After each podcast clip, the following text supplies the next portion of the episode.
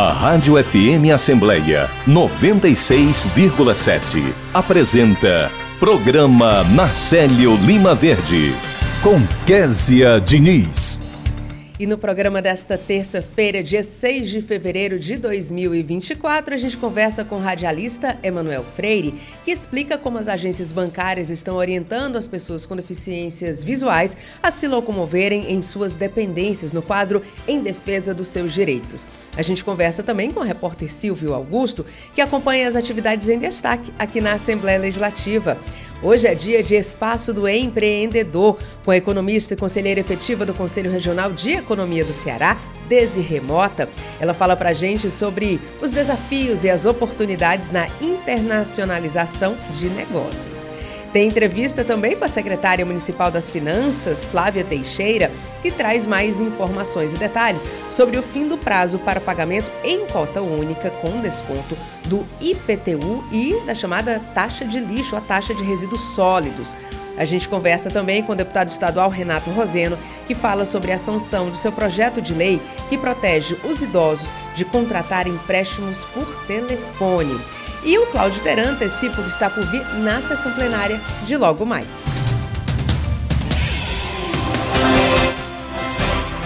Olá, eu sou Kézia Diniz e o programa Narcélio Limaverde da sua Rádio FM Assembleia 96,7 já está no ar. Você pode acompanhar o nosso programa por meio do aplicativo Rádio FM Assembleia, que está disponível para os celulares Android. Já para quem tem iPhone, é possível conferir o nosso programa pelo aplicativo RádiosNet. E para participar aqui do nosso programa, da nossa programação, com alguma sugestão, é só você mandar mensagem para o nosso WhatsApp. Anota o número, 859-8201-4848. E eu agradeço a você, desde já, pela companhia. Espaço do Empreendedor. E no quadro de hoje, para a gente começar bem a semana, a gente conversa com a economista e conselheira efetiva do Conselho Regional de Economia do Ceará, Desirê Mota, que fala sobre os desafios e oportunidades de você internacionalizar o seu negócio. A Desirê vai contar para a gente, é possível fazer isso, como fazer isso, quais são as principais dicas. Desirê, quero primeiro agradecer a sua participação, muito bom dia. O que é que você destaca sobre esse assunto? Bom dia, Kézia, bom dia a todos os nossos ouvintes da FM Assembleia. Vim hoje falar um pouco sobre os desafios e as oportunidades na internacionalização de negócios.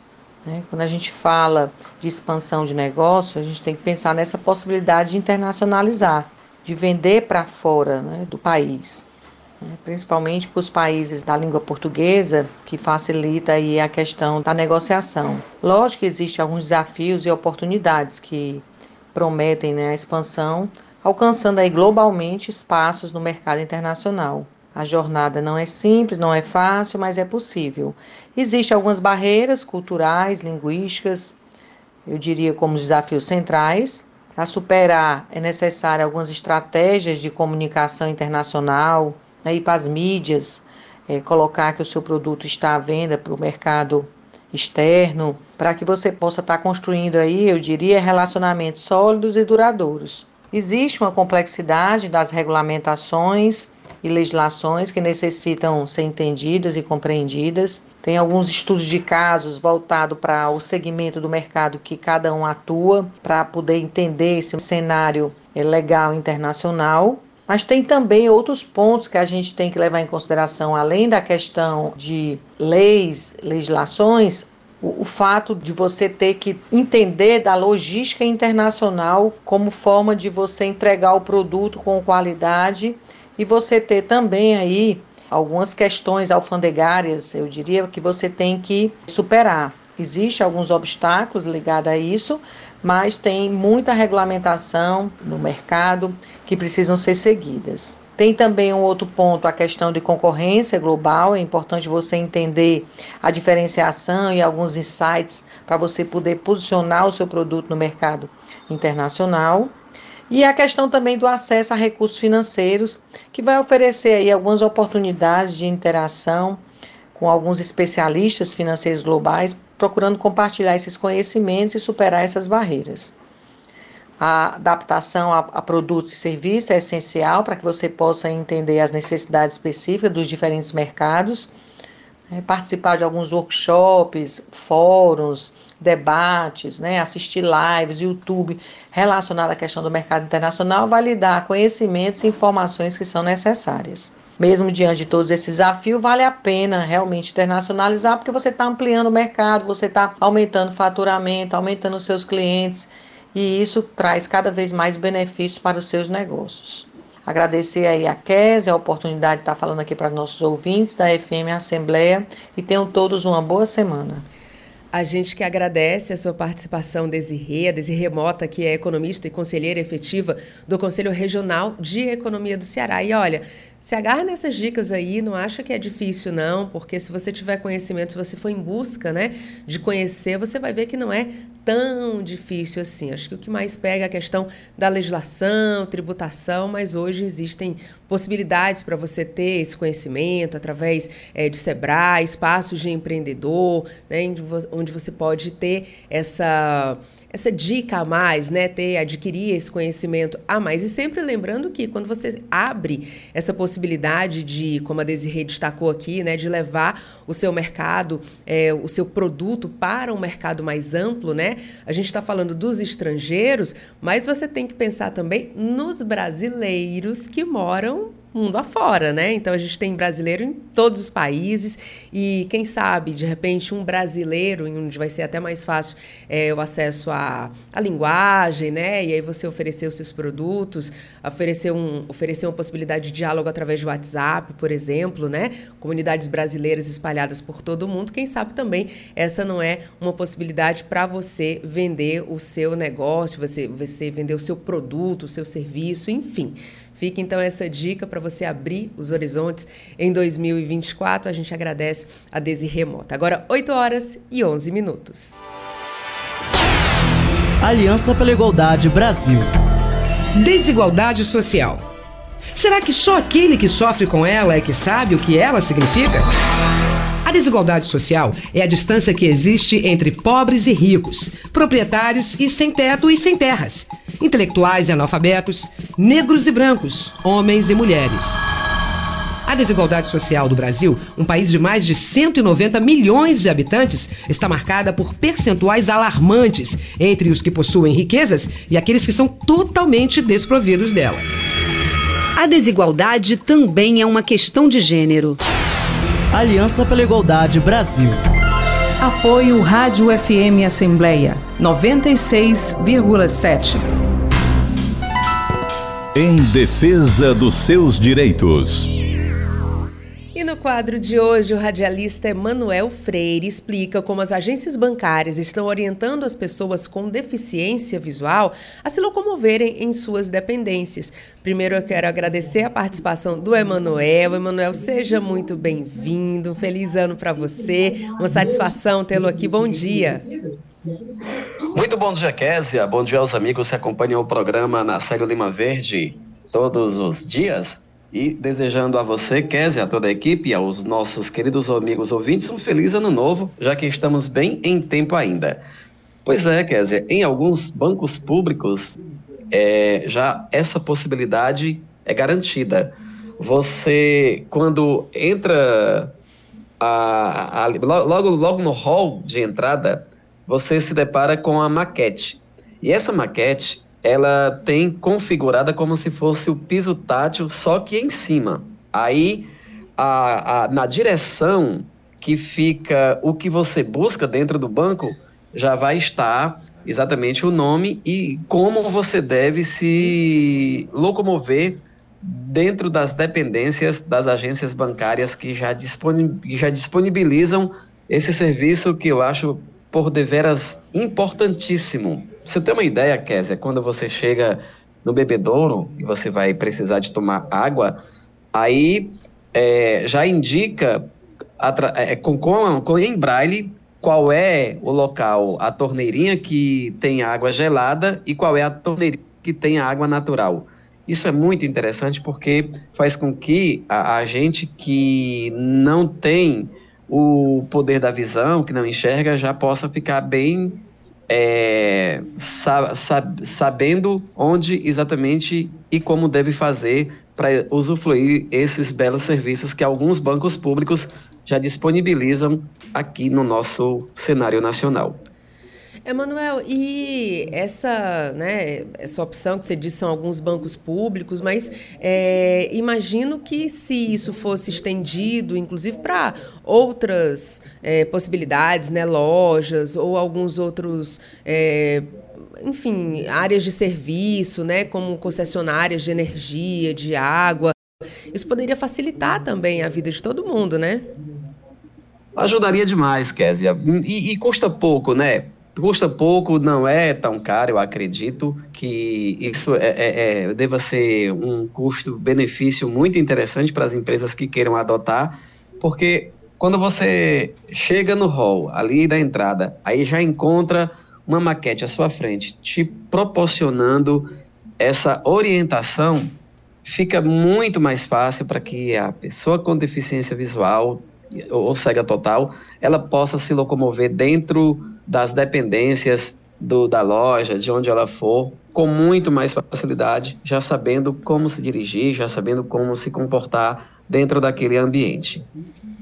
Emanuel, quero agradecer muito a sua presença. Gostaria muito de ter te dado um abraço. Eu estava trabalhando no dia da abertura dos trabalhos, né, vi quando você passou, mas tinha muita gente, enfim, não foi possível, mas sinta-se abraçado, não só por mim, mas por toda a equipe, que a gente continue juntinho aqui nesse ano de 2024 com muitas informações a serem divulgadas. Obrigada, viu, Emanuel?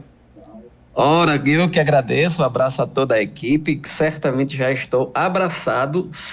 Temos o ano assim todinho para que a gente se encontre, se abrace, coloque os assuntos externos em dias e a gente naturalmente vai continuar aqui fazendo esse quadro tão interessante, tão importante, que informa a pessoa com deficiência que ainda não teve a oportunidade de usufruir daquilo que falamos aqui também ao público que precisa tomar conhecimento do que anda sendo feito para que a acessibilidade se torne ser possível, para que a gente possa, então, assim, ter uma vida mais independente. Bom dia, Kézia. Bom dia, esse foi então Emanuel Freire, que participa do nosso programa no quadro Em Defesa dos Seus Direitos, sempre trazendo alguma explicação, alguma dica, falando de alguma novidade ou fazendo alguma denúncia, né, de quando os direitos não estão sendo respeitados. Ele fala pra gente sobre esse dia a dia, né, das pessoas com deficiência visual, as facilidades, aplicativos, locomoção, enfim,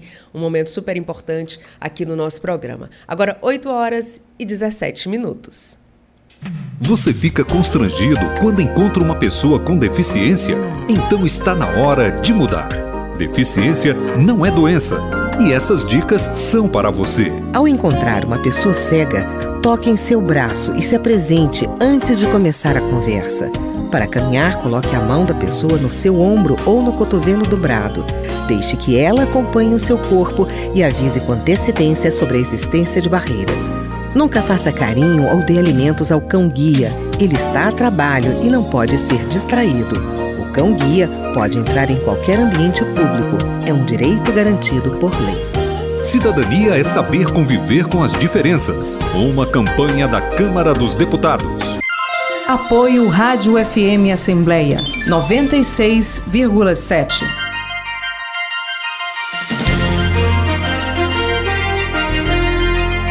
A comunicação social da Assembleia Legislativa do Ceará é um complexo que envolve televisão, rádio, jornal, revista, agência de notícias e o núcleo de mídias sociais. O núcleo de mídias sociais é o setor especializado na comunicação instantânea, no acesso rápido, na troca de informações, nas perguntas diretas e nas respostas imediatas. Através do fanpage, do Twitter e do Instagram, a Assembleia aproxima-se do cidadão, dando-lhe acesso imediato ao que acontece no plenário e nas comissões, pesquisas de opinião, entrevista com especialistas e membros do poder público, visando o debate sobre temas relevantes para toda a sociedade cearense. Para isso, planeja, cria conteúdos, atualiza, monitora e avalia periodicamente o desempenho. Compartilhar iniciativas. Esta é a meta da Assembleia Legislativa do Estado do Ceará. Rádio FM Assembleia 96,7. Com você, no centro das discussões. Você ouve Programa Narcélio Limaverde, com Kézia Diniz. Estamos de volta e agora a gente vai conversar ao vivo com o repórter Silvio Augusto, que está aqui na Assembleia Legislativa, conversa com a gente. Silvio, muito bom dia. Bom dia, Kézia. Bom dia a todos. Estão abertas as inscrições para o programa Alcance Enem 2024, para o curso gratuito preparatório para o Enem e vestibulares até o dia 8 de fevereiro. Lembrando que o curso é destinado a estudantes e agressos da rede de escolas públicas do Ceará. Estamos com a deputada Jô Farias, ela que é a coordenadora-geral do programa Alcance, e vai dar mais detalhes sobre as inscrições e a abertura, do ano letivo para o programa Alcance. Bom dia, deputada. Bom dia, Silvio, bom dia, Kézia, bom dia a quem nos acompanha nesse momento. É um prazer, mais uma vez, estar aqui falando sobre um programa que é a minha paixão aqui nessa casa. Gratidão ao presidente dessa casa, deputado Evandro Leitão, por confiar a nós para a coordenação geral do programa Alcance. Então, o programa Alcance, esse momento nós estamos já quase encerrando as inscrições, mas já convidando as pessoas, ainda tem vaga, a sua vaga está garantida. Nós temos 1.500 vagas e quase todas estão preenchidas, mas nós queremos que os jovens, os alunos possam fazer sua pré-inscrição. Já praticamente está encerrado, mas nós precisamos de mais alunos e nós queremos mais alunos nesse momento fazendo a inscrição no Alcance. Nós tivemos um momento muito importante em 2023, nós queremos fortalecer esse momento agora em 2024, as aulas, como você bem disse, Silvio, as inscrições se encerram agora em 8 de fevereiro, vão estar se encerrando, e nós queremos que os alunos e os nossos jovens, que vêm da rede pública de ensino, os egressos, possam estarem aí se preparando para o ensino superior. Então, o Alcance é a oportunidade importantíssima que eles têm para se prepararem para quando chegar o período da prova do Enem, eles estarem totalmente empoderados e preparados para que esse momento possa acontecer. No ano passado, nós tivemos a felicidade muito grande, nós estamos compilando os resultados do Enem, nós já sabemos que tem nota altíssima, muitos alunos que foram aprovados no Enem, e a importância disso, para a nossa juventude é uma importância imensa, porque a gente sabe que só a educação transforma, só a educação dá oportunidade à forma mais justa, mais humana, mais igualitária, mais inclusiva, através da educação. E o Enem, o programa Alcance Enem tem essa possibilidade, apesar da gente não trabalhar só o Enem. A gente agora, o Alcance, eles são 4 pilares, o Enem, o profissionalizante, o socioemocional e o idioma. E nós queremos agora, em 2024, fortalecer o programa profissionalizante. O Alcance profissionalizante, a gente quer colocar nossos jovens no mercado de trabalho, a gente quer que esse número, desse número e dessa fala do jovem que nem estuda, nem trabalha, que isso possa desaparecer do nosso meio. É isso que nós queremos, ou pelo menos reduzir. O Enem, ele vem, o Alcance profissionalizante, ele vem nessa direção, de trazer mais oportunidade para os nossos jovens, além do Alcance Enem, também o Alcance profissionalizante, para que os nossos jovens possam ter essa oportunidade de estarem incluídos também no mercado de trabalho. O estudante, que participa do programa Alcance, ele pode acompanhar tudo, pela plataforma Alcance Virtual. É isso, o Alcance Enem, ele é da forma virtual e também o presencial, onde nós usamos aqui o espaço da Unipace, onde as aulas são presenciais aos sábados, de 8 ao meio-dia, todos os sábados, E também nós temos o Alcance online, Nós temos mais de 9.000 inscrições, mais de 9.000 alunos inscritos no Alcance online, E temos também os núcleos municipais. Nós tivemos em 2023 mais de 23 núcleos municipais, onde a gente ampliou bastante esse universo para os municípios, né, e não só a parte online, mas também uma vez por mês, dependendo da necessidade até mais, a gente tem aulas presenciais também para motivarem esses alunos a continuarem a participarem do Alcance Enem. Então, a perspectiva para esse ano são as melhores, a gente já tem vários municípios querendo vir aqui para a gente poder fazer esse convênio, fazer esse pacto, e aí a gente espalhar pelo nosso Ceará o que a gente considera que é de mais importante, de mais democrático, de mais justo, de mais inclusivo, que é a educação do nosso jovem cearense. Eu estou muito otimista com as perspectivas maravilhosa para que em 2024 a gente consiga ampliar, dobrar esse número ou triplicar é o que nós queremos, aonde a gente puder estar presente, alcançar mais jovens, estar presente em mais municípios. Eu vou muito aos municípios porque eu gosto de estar presente, eu gosto de participar, eu gosto de estar perto do aluno, conversar, saber quais são as suas necessidades, seus sonhos, suas esperanças e poder me juntar a isso e poder fortalecer através do meu mandato aqui na Assembleia Legislativa. Foi para isso que eu fui eleito. Lembrando, então, que o aluno, né, o estudante que queira se inscrever, pode acessar o cigap.al.ce.gov.br e mesmo os inscritos em anos anteriores devem fazer a nova inscrição. No dia 24 de fevereiro de 2024, das 8 às 12 horas, os inscritos precisam validar sua matrícula presencialmente no anexo 2 aqui da Assembleia Legislativa, com a apresentação dos seguintes documentos: CPF, identidade, comprovante de endereço, todos originais e não precisam de cópia.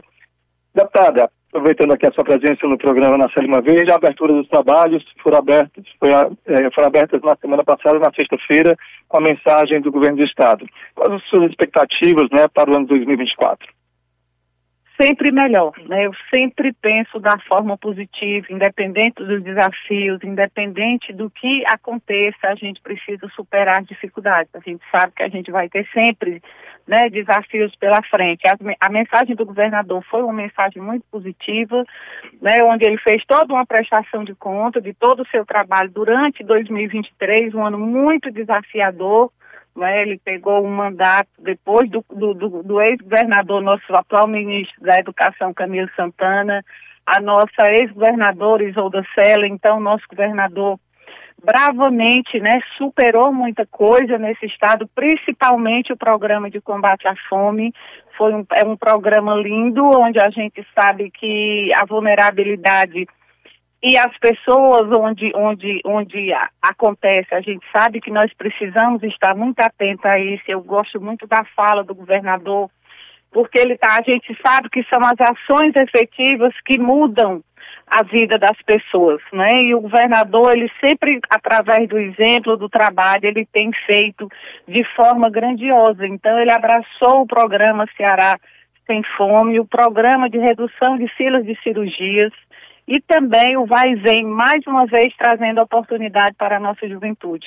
Mas a gente sabe que ele tem um desafio muito grande esse ano, que eu considero um dos maiores, que é o combate à seca. A gente, né, pelo menos são as estatísticas e a ciência, e através dos estudos, que diz que esse ano vai ser um ano muito escasso de chuva. E o nosso estado do Ceará vai precisar muito dessa atenção do nosso governador. Sem água a gente não vive, né? A água é vida, e ele vai ter uma preocupação muito grande de poder saber como é que ele vai resolver essa questão da seca e dessa questão hídrica. Mas nós estamos aqui para dar apoio, para apoiar suas mensagens, para contribuir com o mandato dele, para que ele possa continuar trabalhando e continuar também entregando bom serviço à nossa população cearense. O Ceará precisa crescer, se desenvolver, né, e ele tem feito isso com muita maestria, né, procurando as agendas dele, seja aqui no país, seja fora desse país. A questão do hidrogênio verde, da nossa energia limpa, não é, que ele vem trabalhando muito aqui no estado do Ceará. Ganhamos o ITA, gente, olha que orgulho para o estado do Ceará, né, ganhar um instituto tão importante como é o ITA aqui no estado do Ceará. Fora de São Paulo, Ceará foi o escolhido agora para que a gente possa também trazer mais uma oportunidade para a nossa juventude de fazer um curso tão tão importante como são os cursos do ITA. Então, a gente fica feliz de poder estar aqui nesse momento, né, fazendo parte dessa grande história do nosso Estado. Então, a gente fica feliz por isso. Muito obrigado, deputada. Está aí conversando com a deputada Jô Farias, ela é coordenadora geral do programa Alcance, falando sobre as inscrições para o programa Alcance Enem 2024, que acontece até o dia 8 de fevereiro, e também sobre as suas expectativas para o ano legislativo, né, de 2024. Rádio FM Assembleia, com você, no centro das discussões. A gente agradece a participação da deputada Jô Farias e também, claro, de Silvio Augusto, que segue aqui no nosso programa, acompanhando o que está acontecendo aqui na Assembleia Legislativa. Agora, 8h30. Pra mudar o rumo dos meninos, pra ter pra onde ir, como chegar, tanta chance pode aparecer. Pra quem quer aprender, quem quer estudar, pai e mãe cuidando de pertinho, do ensino, do estudo, da boa educação, porque quem ama não deixa sozinho, cobrar e incentivar é nossa obrigação. E o futuro dos nossos meninos depende da nossa atenção, pra ter orgulho nesse caminho é preciso estar do lado, dar a mão. E o futuro dos nossos meninos depende da nossa atenção, pra ter orgulho desse caminho. Um projeto do movimento Todos pela Educação, em parceria com o Unicef. Apoio Rádio FM Assembleia 96,7. Entrevista. Estamos de volta agora para falar do pagamento em cota única do IPTU e da chamada taxa do lixo, a taxa de resíduos sólidos aqui para os moradores de Fortaleza. Esse pagamento em cota única pode ser feito até amanhã, com desconto. Mas quem vai tirar todas as dúvidas sobre esse assunto é a secretária municipal das Finanças, a Flávia Teixeira, com quem a gente conversa a partir de agora. Secretária, seja muito bem-vinda ao nosso programa. Bom dia. Bom dia, Kézia. É um prazer. Secretária, como é que as pessoas podem ter acesso aos boletos para pagamento? A gente sabe que tem diversos caminhos, né? Tem a questão dos correios, mas tem também a internet. Como é que a pessoa que vai fazer o pagamento pode ter segurança de que ela está pegando esse boleto, é o boleto correto? Isso. O boleto pode ser no portal da CEFIM, tá? cefim.fortaleza.gov.br, ou no aplicativo CEFIM digital, tá? Secretária, a sua ligação está cortando um bocado. A gente vai tentar refazer aqui a ligação com a secretária. Vamos tentar ligar diretamente no seu celular, né? Porque a gente está conversando aqui através da internet. E o que a secretária já estava antecipando é essa questão de que todas as pessoas podem ter acesso ao IPTU, né? Basta você ter ali o número da inscrição, entrar no site da CEFIM, aí você se pergunta, mas eu não tenho o número da inscrição. É uma coisa que nem todo mundo tem ali acesso, às vezes é um documento que, enfim, tem que procurar, não guardou do ano anterior. Mas você pode ter acesso também pelo seu CPF, né? O CPF da pessoa em que o imóvel está, enfim, a proprietária ali do imóvel, né? O imóvel está no nome daquela pessoa, então você pode também ter acesso. No caso, não vai sair um imóvel específico, mas se essa pessoa tiver acesso, tiver um número maior de imóveis, né? Sei lá, ela tem uma casa, um apartamento, ou tem uma casa, uma loja, esses imóveis eles vão sair listados ali quando ela colocar o CPF. A secretária daqui a pouquinho vai explicar melhor essa situação para a gente está tentando contato com ela, mas antes, enquanto a gente restabelece esse contato com a secretária de Finanças aqui de Fortaleza, utilidade para você. O programa Fortaleza Bilingue está com inscrições abertas para os cursos presenciais de fevereiro. Então, se liga se você quer aprender em um outro idioma, porque ao todo são 175 vagas. Parece muito, mas elas acabam rapidinho, viu? Os cursos têm turmas de inglês gramatical, inglês para viagens, espanhol para iniciantes, francês para iniciantes, espanhol com foco em conversação, introdução à língua japonesa. Olha aí o pessoal que gosta dos mangás, né? Que legal. E para a oficina também de inglês do zero. Você que nunca fez nada, assim, não tem envolvimento com a língua, que tal começar o inglês do zero, aprendendo o básico. As inscrições são gratuitas, estão disponíveis no site do Fortaleza Bilingue só até o dia 14 de fevereiro, ou seja, você tem ainda o período do carnaval para você fazer essa inscrição. Para um pouquinho a folia e vai lá fazer a sua inscrição. Além dos cursos presenciais, que serão ministrados na Embaixada Bilingue, o programa disponibiliza vagas para o curso de inglês na plataforma online, que abrange desde o nível básico até o nível avançado. Então, se liga, só até o dia 14 de fevereiro você tem essa oportunidade aí de fazer esse curso no Fortaleza Bilingue. Agora sim, a gente volta a falar de Fortaleza, mas agora do IPTU e da taxa de resíduos sólidos com a secretária municipal das Finanças, Flávia Teixeira. Secretária, a gente teve um probleminha ali na sua ligação, mas agora a gente restabeleceu o contato. A senhora estava falando para a gente como é que as pessoas podem ter acesso aos boletos para o pagamento. Isso, Kézia. Eu estava explicando que pode ter acesso no portal da Cefim, tá? Que é cefim.fortaleza.ce.gov.br, e também no aplicativo Cefim Digital. O envio pelos correios, atualmente, ele é feito apenas para cerca de 20% dos contribuintes, que são contribuintes que não têm o hábito de acessar as plataformas digitais da Cefim, tá? Os demais contribuintes acessam realmente pelo portal ou pelo aplicativo. Secretária, enquanto a gente estava recuperando aqui a sua ligação, acabei lembrando aqui para as pessoas, mas a senhora, claro, fala com muito mais propriedade sobre como ter acesso lá no site da Cefim. Muita gente acha que só vai conseguir tirar se tiver o número de inscrição do imóvel, né? Mas é possível também tirar com o CPF, né? Isso, desde 2021 que está disponível a retirada do boleto, tanto pelo CPF como pelo CNPJ, no caso se for uma pessoa jurídica. Então, mesmo que o contribuinte não tenha a inscrição, com os dados dele, a CPF, data de nascimento, ele já consegue retirar o boleto e escolher qual condição de pagamento ele quer realizar. E por falar em condição de pagamento, a gente tem aquela condição de cota única, né? Em cota única, e nessa condição existe um desconto maior, mais vantajoso para o contribuinte. Eu queria que a senhora falasse um pouco sobre essas opções de pagamento e o desconto. Isso. Amanhã, dia 7 de fevereiro, já é o vencimento da primeira cota única, tá? Onde o contribuinte tem a oportunidade de pagar o IPTU com até 12% de desconto e a taxa com 10%. Esse 12% do IPTU, ele, para que ele seja alcançado, o contribuinte tem que ter o cadastro no Nota Fortaleza, que dá um desconto de até 2%, e pagar junto com a taxa, dá um desconto adicional de mais 2%, tá? Então, é uma opção do contribuinte. Ele pode pagar junto, pode pagar separado, pode pagar o IPTU em cota única, a taxa parcelada ou vice-versa. Todas essas condições, elas estão disponíveis tanto no site quanto no aplicativo. Agora, secretária, nem todo mundo mexe muito bem assim com a tecnologia, né? Então, digamos que um contribuinte aqui que está ouvindo o nosso programa não conseguiu, por algum motivo, emitir o seu boleto para fazer o pagamento, também não recebeu. O que é que ele deve fazer? Tem algum local que ele possa se dirigir ou alguma outra forma de contato? O contribuinte que não conseguir acessar o boleto por algum motivo, ele tem algumas opções.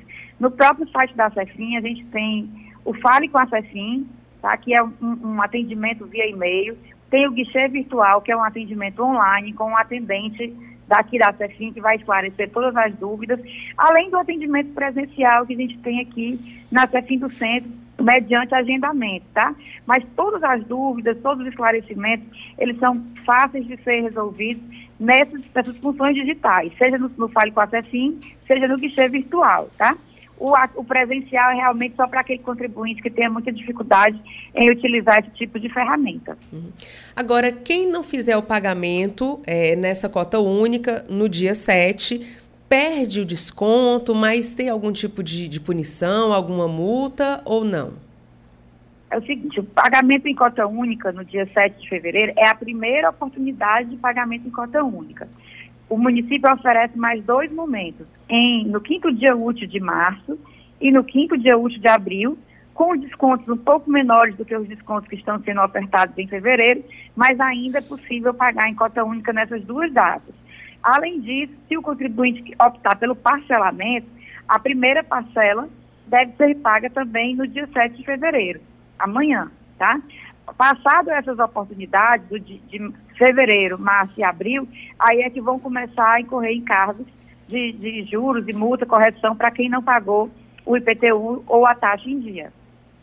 Secretária, ano passado, né, muita gente, logo que surgiu a taxa de resíduos sólidos, enfim, houve muito questionamento e tal, as pessoas reclamaram dos valores, e muita gente também falando sobre a questão dos valores para esse ano, né? Preciso explicar que ano passado tinha uma diferença porque começou a ser cobrado ali mais ou menos em abril, não é isso? Oi, secretária. Eu não estou conseguindo ouvir bem a sua pergunta, eu estou tentando deduzir aqui para responder. Mas, eu vou falar um pouquinho mais alto, então, para a senhora conseguir me ouvir. Melhorou, eu estou falando sobre o questionamento da taxa de resíduos, né? Porque ano passado as pessoas pagaram um valor que era referente aos meses que faltavam para completar o ano. Esse mês é como esse ano é como se fosse a taxa cheia, né? Vamos dizer assim. Exato. No ano passado, a taxa foi lançada em abril.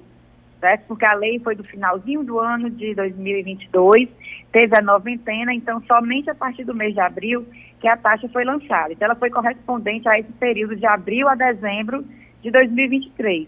Já este ano, seguindo a legislação, a taxa é anual, é dos 12 meses. Por isso que tem um aparente aumento, né? Mas é porque tem 3 parcelas a mais do que ocorreu no ano passado. No site da CEFIM também, a gente tem uma tela lá, um serviço chamado comparativo.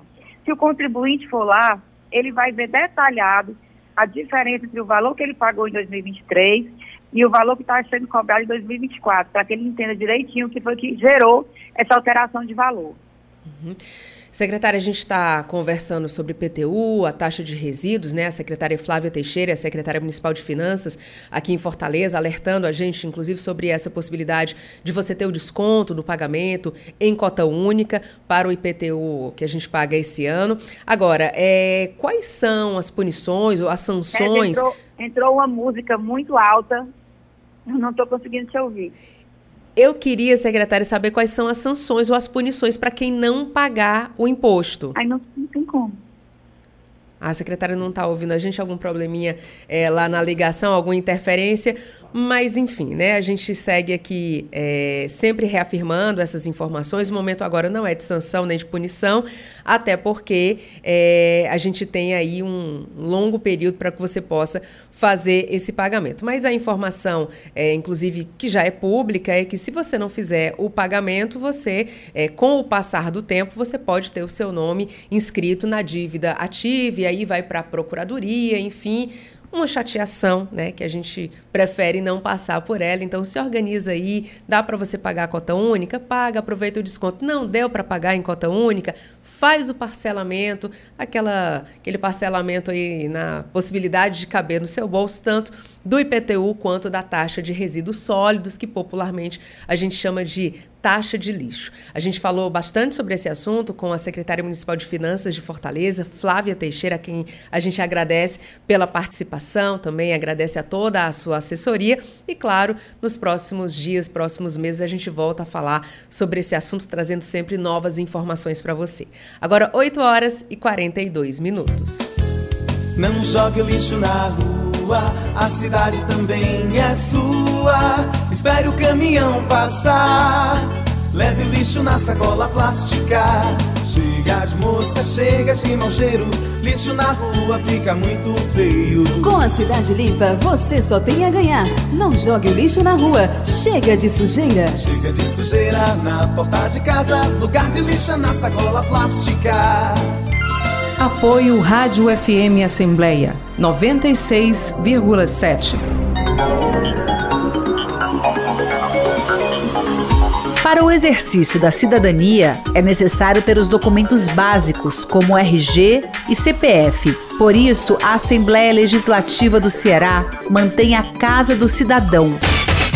Para tirar a primeira via do RG, é preciso apresentar certidão de nascimento original e levar uma cópia, juntamente com 2 fotos 3x4. Para tirar a segunda via, fotos e certidão de nascimento ou casamento, bem como a cópia do RG antigo ou boletim de ocorrência e um comprovante de taxa para pagamento de segunda via. Para tirar CPF, se tiver menos de 18 anos, Basta apresentar a certidão de nascimento e RG do responsável. Se for maior, é preciso apresentar RG, certidão de nascimento e título de eleitor. Compartilhar iniciativas. Esta é a meta da Assembleia Legislativa do Estado do Ceará. Rádio FM Assembleia 96,7. Com você, no centro das discussões. Você ouve Programa Narcélio Limaverde, com Kézia Diniz. Estamos de volta, agora 8 horas e 44 minutos, e agora a gente conversa com ele, Claudio Teran, que já está aqui nos nossos estúdios. Claudio Teran, muito bom dia. Primeiro tete-a-tete do ano, hein, Kézia Diniz? Primeiro tete-a-tete. Bom dia para você, bom dia ao ouvinte, ao amigo e amiga que sintonizam a nossa FM Assembleia pelos 96,7 e também nas mídias digitais da Assembleia Legislativa. Claudio Teran, daqui a pouco a gente vai conversar com o deputado estadual Renato Roseno, os parlamentares todos já chegando, né? Mais cedo a gente ouviu a deputada Jô Farias, inclusive quem está chegando agora é o deputado Renato Roseno, né? Aqui para participar do nosso programa. Eu vou querer que você conte para a gente os oradores inscritos, o que é que você destaca, mas como é que você quer fazer? A gente vai ouvir primeiro o deputado Renato Roseno, ou você segue aí com as suas informações, Claudio Teran? Nós vamos ouvir primeiro o deputado Renato Roseno e eu volto na sequência da nossa programação, Kézia Diniz. Muito bem, Claudio Teran. Então vamos lá, vamos conversar com o deputado Renato Roseno, que já está aqui também nos nossos estúdios, e o Claudio Teran fica preparando então ali as informações, os destaques do expediente de logo mais aqui no plenário da Assembleia Legislativa. Daqui a pouquinho a gente volta a conversar com ele. Mas eu quero agradecer também a presença do deputado estadual Renato Roseno. Deputado, seja muito bem-vindo, bom dia. Feliz ano novo. Feliz ano novo. Muita saúde, muita paz, né? Que as pessoas consigam de fato aí ter sucesso, né? E eu quero agradecer mais uma vez, né, estar aqui nessa rádio pública. Eu defendo tanto a comunicação pública. Estava vindo aqui para casa, Kézia, e estava ouvindo, né, o noticiário de outros países relativos a seus canais públicos, né? Como é importante ter comunicação pública, né, de qualidade. Isso é muito importante. É verdade, deputado, e a gente agradece, e a gente sente todo esse carinho e esse apoio que o senhor sempre tem dado aqui à Rádio FM Assembleia. Mas a gente vai destacar agora que o governador Eumano de Freitas sancionou um projeto de sua autoria que proíbe as instituições financeiras, correspondentes bancários e sociedades de arrendamento mercantil em atividade de fazer ligação a pessoas idosas e pensionistas para ofertar empréstimos, né? O senhor já tinha inclusive destacado esse assunto aqui, as pessoas acabam sendo ali meio que ludibriadas também ali, né? Na sua simpatia ali em receber, acabam caindo nessa questão de empréstimos. Conta um pouquinho pra gente, deputado, o que é que significa essa lei, o que é que fica proibido agora? Bom, essa lei é para proteger os idosos, né? É uma lei que foi construída a muitas mãos. Em primeiro lugar, eu quero destacar o papel do Ministério Público do Ceará, em especial os promotores e promotoras que fazem a defesa do idoso, também a Defensoria Pública do Estado do Ceará, notadamente a defesa do idoso e a defesa do consumidor. Esta matéria é uma matéria que alia a defesa do consumidor e a defesa da pessoa idosa. Por lei, né, ou seja, é assim que a lei trata, a pessoa idosa é uma pessoa em maior vulnerabilidade.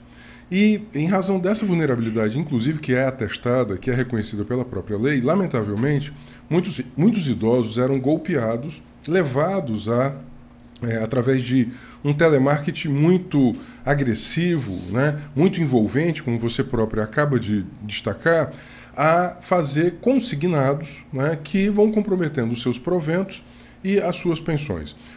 Há várias provas, inclusive, de que não houve o consentimento explícito e consciente da pessoa idosa no telefonema. E depois ela recebe aquele recurso e acaba comprometendo com as parcelas, né, seguintes boa parte da sua renda.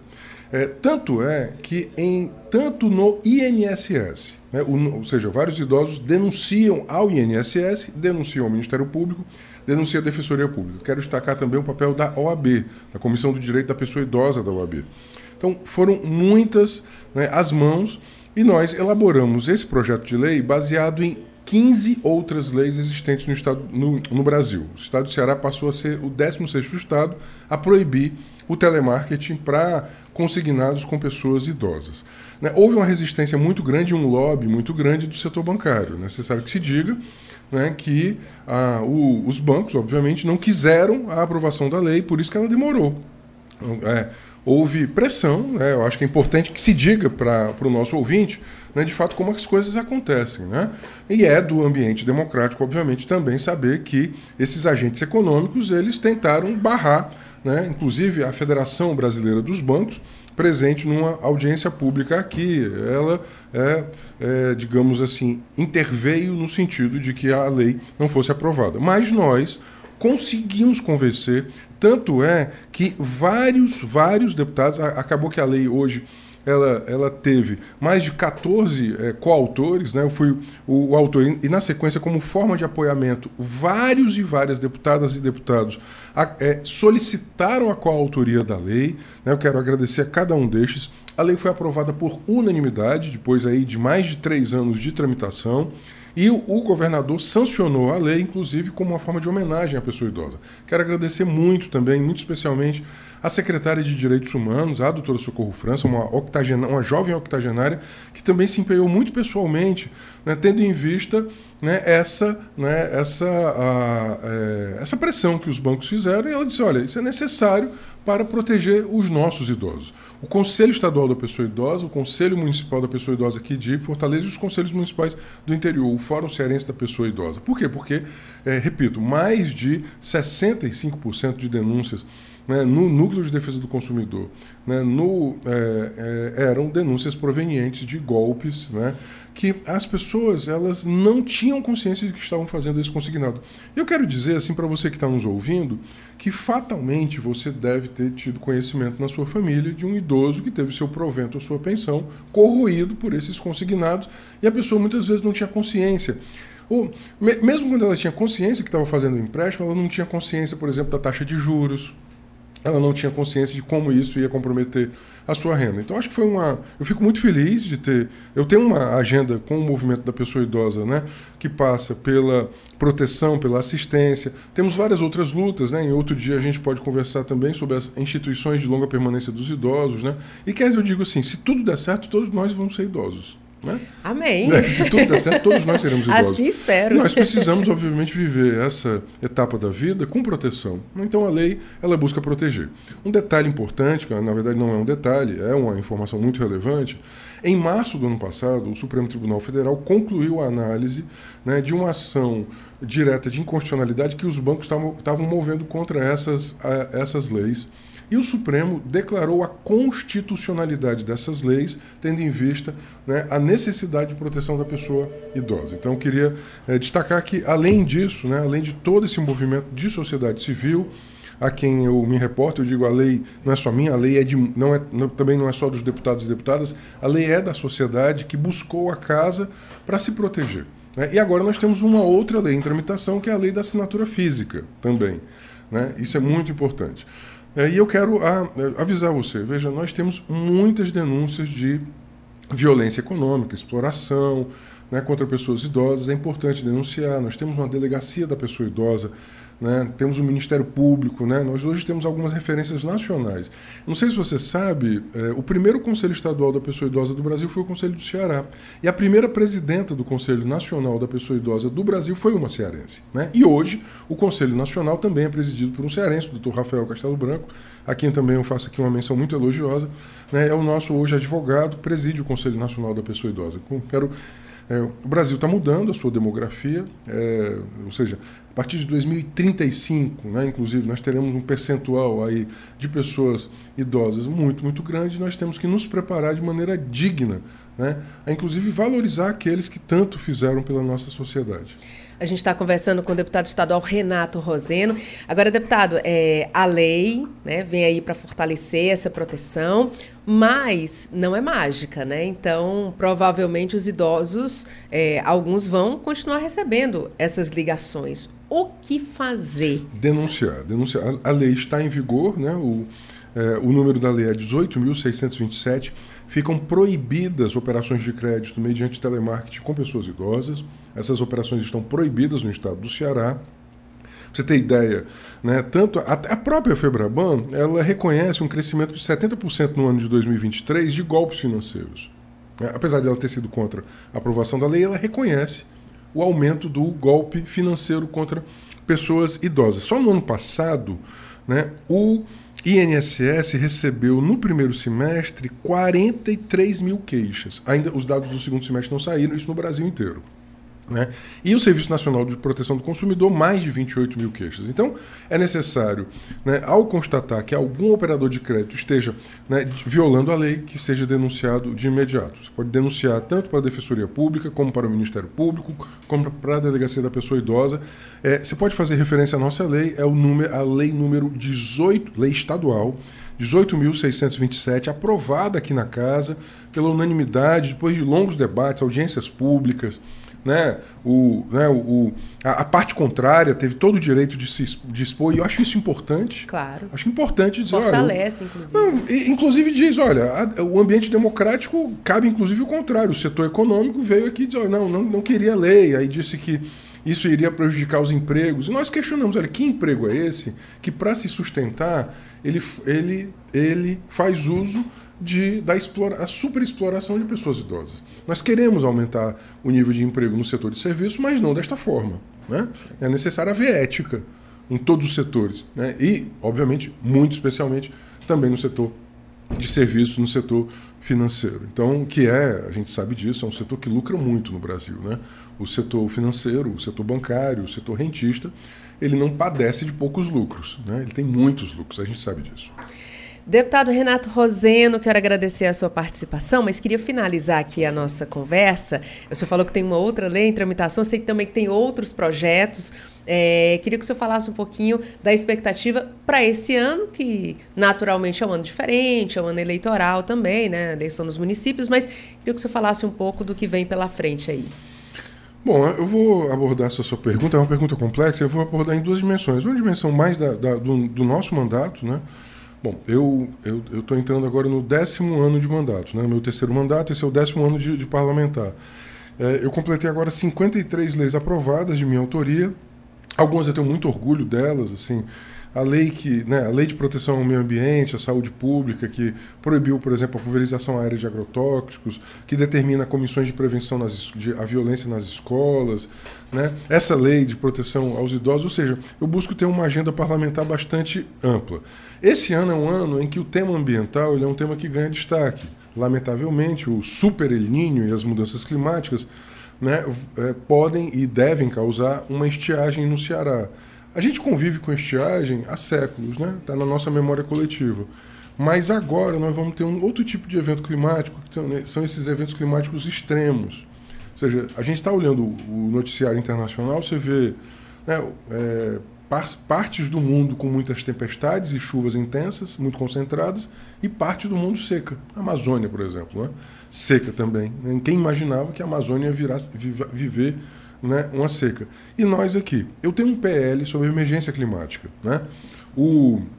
Essa é uma das pautas que eu quero muito trabalhar. Por quê? Porque nós precisamos, de maneira emergencial e urgente, não podemos mais adiar isso, né, alterar o nosso padrão de emissão de gases do efeito estufa. Isso volta a nós na forma de eventos extremos. Ele está pronto para ser votado, ele determina metas para o Ceará até 2050, são metas de redução. Por que 2050? Porque é o parâmetro internacional. É o parâmetro internacional, por exemplo, os países da Europa, né, a União Europeia inteira definiu também 2050 para zerar gases do efeito estufa em algumas atividades econômicas. Então, isso acho que é muito importante para nós também. Eu estou buscando convencer, né, a maioria da casa da necessidade. Ele está pronto para ser votado. Isso é muito importante para nós. Um outro tema para nós muito importante é o tema da prevenção à violência, né? Nós tivemos aí, no final do ano passado, um aumento da taxa de homicídios. Eu acompanho pelo Comitê de Prevenção à Violência. Eu convido o nosso ouvinte a ele acessar é cadavidaimporta.com.br. cadavidaimporta.com.br. Você vai encontrar um monitoramento dos homicídios que nós fazemos aqui. Nós temos uma equipe aqui vinculada ao Comitê de Prevenção à Violência, com cientistas de dados, com analistas, que dissecam esses dados, mas não só para ter o dado, né? Para que a gente possa fazer recomendações de prevenção, porque a violência ela não só se combate, ela também se previne. Então, também quero me dedicar muito a esse tema. Indiscutivelmente, é um ano eleitoral, é um ano em que, para além das disputas, né, dos grupos políticos nas regiões, eu queria dar uma contribuição no debate sobre as cidades, né? Muitas vezes se pensa que o tema da violência é um tema estadual, mas ele é um tema municipal também, né? O prefeito e prefeita da cidade tem muito a contribuir, seja a cidade de 30, 50 mil habitantes ou a metrópole de 2 milhões e meio, tem muito a contribuir com a prevenção. Acho que é muito importante. A violência se previne e a prevenção começa no próprio território. Nós estamos buscando elaborar um conjunto de recomendações para os futuros gestores e para os futuros vereadores e vereadoras, né? Isso para nós é muito importante como uma contribuição mais larga, né?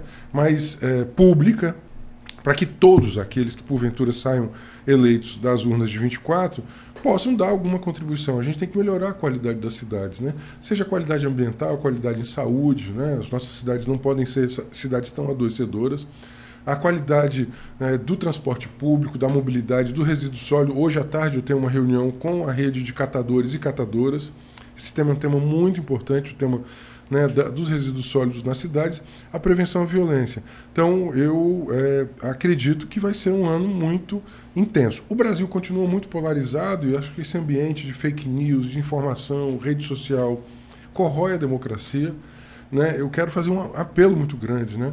Que as pessoas que, porventura, recebem informações de qualidade muito duvidosa no seu WhatsApp, na sua rede social, busquem o jornalismo profissional, acho que é muito importante, né? Valorizar a comunicação profissional, valorizar o jornalismo profissional, tentar transcender essa polarização que tanto fez mal, né? Eu estava vendo manifestações da extrema-direita de cunho absolutamente racista e xenófobo agora na Europa, nesse final de semana, inclusive contra brasileiros, né? Que porventura tenham migrado para Portugal, por exemplo, né? Teve uma manifestação lá, eu disse, olha, esse ambiente é um ambiente que reproduz a pré-Segunda Guerra Mundial na década de 30 do século XX, ou seja, passados 90 anos, a gente não pode repetir os mesmos erros da intolerância. Verdade.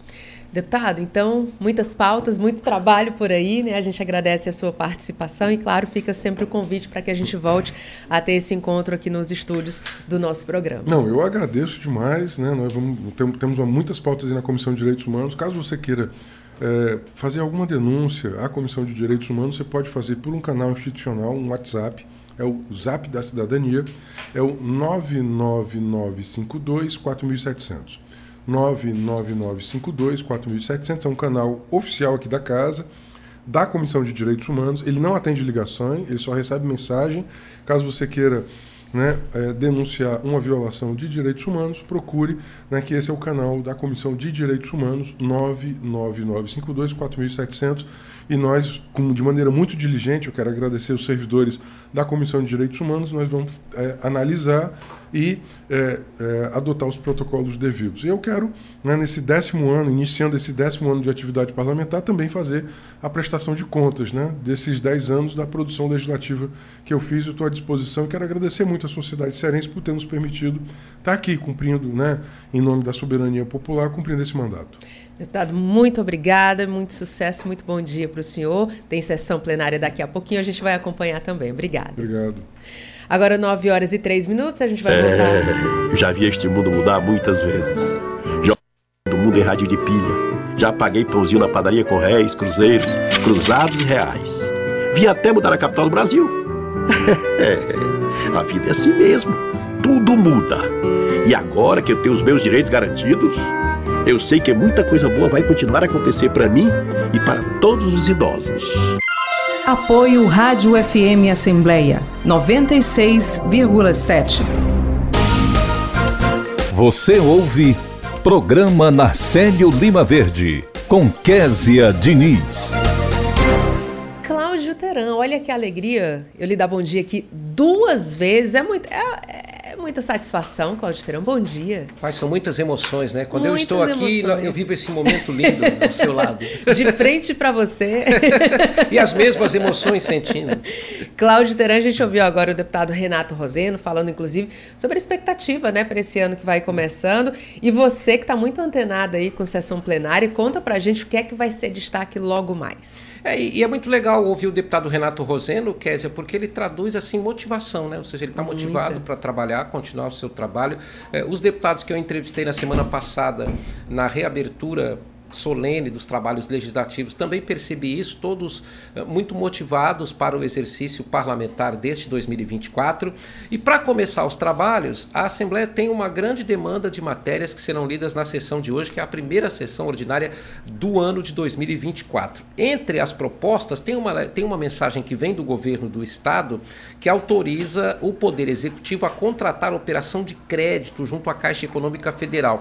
O que é isso? O governo quer fazer um novo empréstimo e o líder do governo vai falar da capacidade de endividamento do Estado e também vai justificar, Kézia, a razão de o Estado contrair esse empréstimo para obras, serviços e realizações. O líder vai detalhar isso para as senhoras e os senhores deputados durante o transcorrer dessa sessão. Teremos também vários projetos de lei dos deputados, e eu pensei alguns aqui, Kézia, que realmente são bastante sui generis, né? O deputado doutor Oscar Rodrigues está apresentando o primeiro projeto de lei protocolado no protocolo digital deste ano, que é o 01/2024. E olha só que interessante, ele está denominando, por esse projeto de lei, a música Súplica Cearense, de Luiz Gonzaga, como hino da música popular cearense. Interessante. Ó Deus, será que o Senhor... Né? É essa música aí, a Súplica Cearense, né? Claro, eu não sou cantor, também né? Também é cantor. Mas ficou gaúcho. Essa música ficou muito famosa na interpretação do Gordurinha. E o deputado considera que essa música é um verdadeiro hino, né? Como se fosse um segundo hino do estado do Ceará. Óbvio que nós temos outros hinos da música do cancioneiro popular, como é o caso de Asa Branca, né, Kézia, que é identificada com todo o Nordeste do Brasil, né? Mas o deputado está considerando aí a Súplica Cearense como um hino da música popular. Esse projeto de lei vai tramitar nas comissões técnicas e, a partir daí, vamos ver o que vai acontecer. Tem uma outra... Teran, só um detalhe aqui. O pessoal mais jovem, né? Você fez referência da Súplica Cearense, mas o pessoal mais jovem conhece... não por esses artistas que você falou, mas conhece por conta da banda carioca, o Rapa.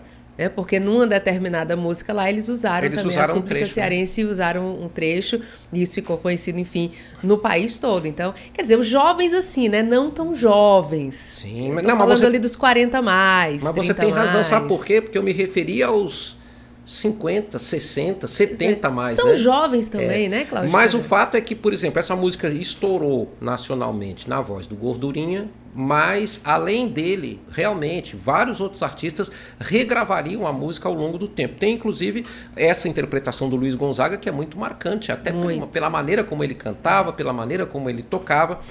E comoveu o deputado Oscar Rodrigues. Muito bem, Claudio Teran. A deputada Gabriela Aguiar também está com um projeto que compete com esse aqui, do deputado Oscar Rodrigues, que institui o Dia Estadual da Mulher Cigana Cearense no calendário oficial. O que a deputada diz? No processo de empoderamento feminino, no protesto de olhar para os diversos setores e segmentos da nossa sociedade, existe a mulher cigana que muitas vezes não é bem observada, justamente porque ela é uma mulher nômade, né? Ela está sempre em movimento. Ela nunca está, por muito tempo, no mesmo lugar. Então, a deputada quer criar o Dia Estadual da Mulher Cigana justamente para contemplar esse segmento da sociedade. Quer dizer, nunca mais eu vi cigano na minha vida. Eu ia dizer isso, nunca mais eu vi cigano, porque antigamente, às vezes, a gente até, andando ali na beira-mar, né? Elas passavam, ofereciam para ler a mão, né? Vestidas ali, com roupas bem características. Nunca mais eu vi uma cigana. Olha, no meu tempo... Esse negócio do meu tempo é coisa de idoso, né? Mas no meu tempo, eu posso dizer assim, eu lembro que de repente amanhecia um lugar assim descampado, um terreno baldio, e tinha um acampamento de ciganos ali. E na minha imaginação de menino, porque não faltava adulto que assustasse a gente, diziam que o cigano levava a gente.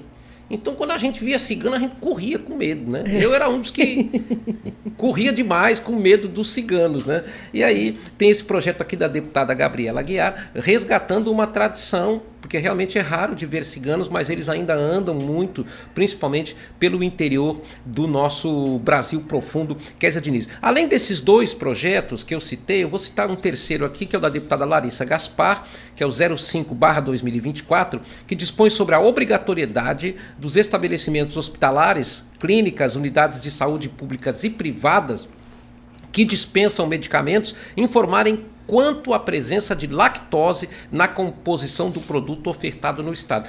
Isso é sério, hein? Porque a alergia à lactose, quer dizer, é uma coisa que muitas vezes você desenvolve e não sabe que tem. Você descobre no meio, pode acontecer de você descobrir no meio do caminho, e pode também, e muitas vezes ela é muito resistente, essa alergia, né? Essa rejeição aí à lactose, e o resultado é que isso limita a sua alimentação. Tem muita coisa que uma pessoa que tem intolerância à lactose, tem muita coisa que você não pode comer um iogurte, não pode tomar um copo de leite, não, um monte de coisa que você tem a sua alimentação limitada. E a deputada quer que na rede pública, medicamentos que sejam doados para o cidadão, que tem essa recomendação, isso aqui não pode, para quem tem problema de intolerância à lactose, é uma medida apresentada pela deputada. São 3 dos muitos projetos de lei, além de correspondências que também serão lidas na sessão de hoje, das senhoras e dos senhores deputados. Claudio Teran, e os oradores inscritos, você já tem a lista? Deputado Alcance Mota vai ocupar o primeiro tempo do primeiro expediente da primeira sessão do ano. Logo depois, o deputado Júlio César Filho. O terceiro orador inscrito é o deputado Bruno Pedrosa. No quarto tempo, o líder Romeu Aldigueri vai explicar essas matérias oriundas do Executivo que serão lidas na sessão de hoje. O deputado Diassis Diniz ocupa o quinto tempo, e no sexto tempo do primeiro expediente, o orador inscrito é o deputado Sargento Reginauro. Muito bem, Claudio Teran, até amanhã. Para você, um ótimo dia. Bom dia, até amanhã. E assim, nós chegamos ao final do programa Narcélio Limaverde de hoje. Você acompanhou a entrevista com o radialista Emanuel Freire e com a economista e conselheira efetiva do Conselho Regional de Economia aqui do Ceará, Desirê Mota. Conversamos também com o deputado estadual Renato Roseno e com a secretária municipal de Finanças de Fortaleza, Flávia Teixeira. Os repórteres Silvio Augusto e Claudio Teran trouxeram os destaques da agenda aqui da Assembleia Legislativa. E além de mim, Kézia Diniz, a equipe do programa Narcélio Limaverde reúne na coordenação Laiana Vasconcelos, repórteres Silvio Augusto e Claudio Teran, direção multimídia Rodrigo Lima e Márcio Medeiros, operação multimídia César Moreira, redes sociais Vanessa Cordeiro. A coordenação de programação é de Ronaldo César e Taciana Campos é a gerente geral da Rádio FM Assembleia. Para participar do nosso programa, enviando algum comentário ou sugestão, é só anotar o número do nosso WhatsApp, 859-8201-4848. Eu agradeço a você que nos escuta pela audiência. O programa Narcélio Limaverde volta amanhã. Até lá, tchau!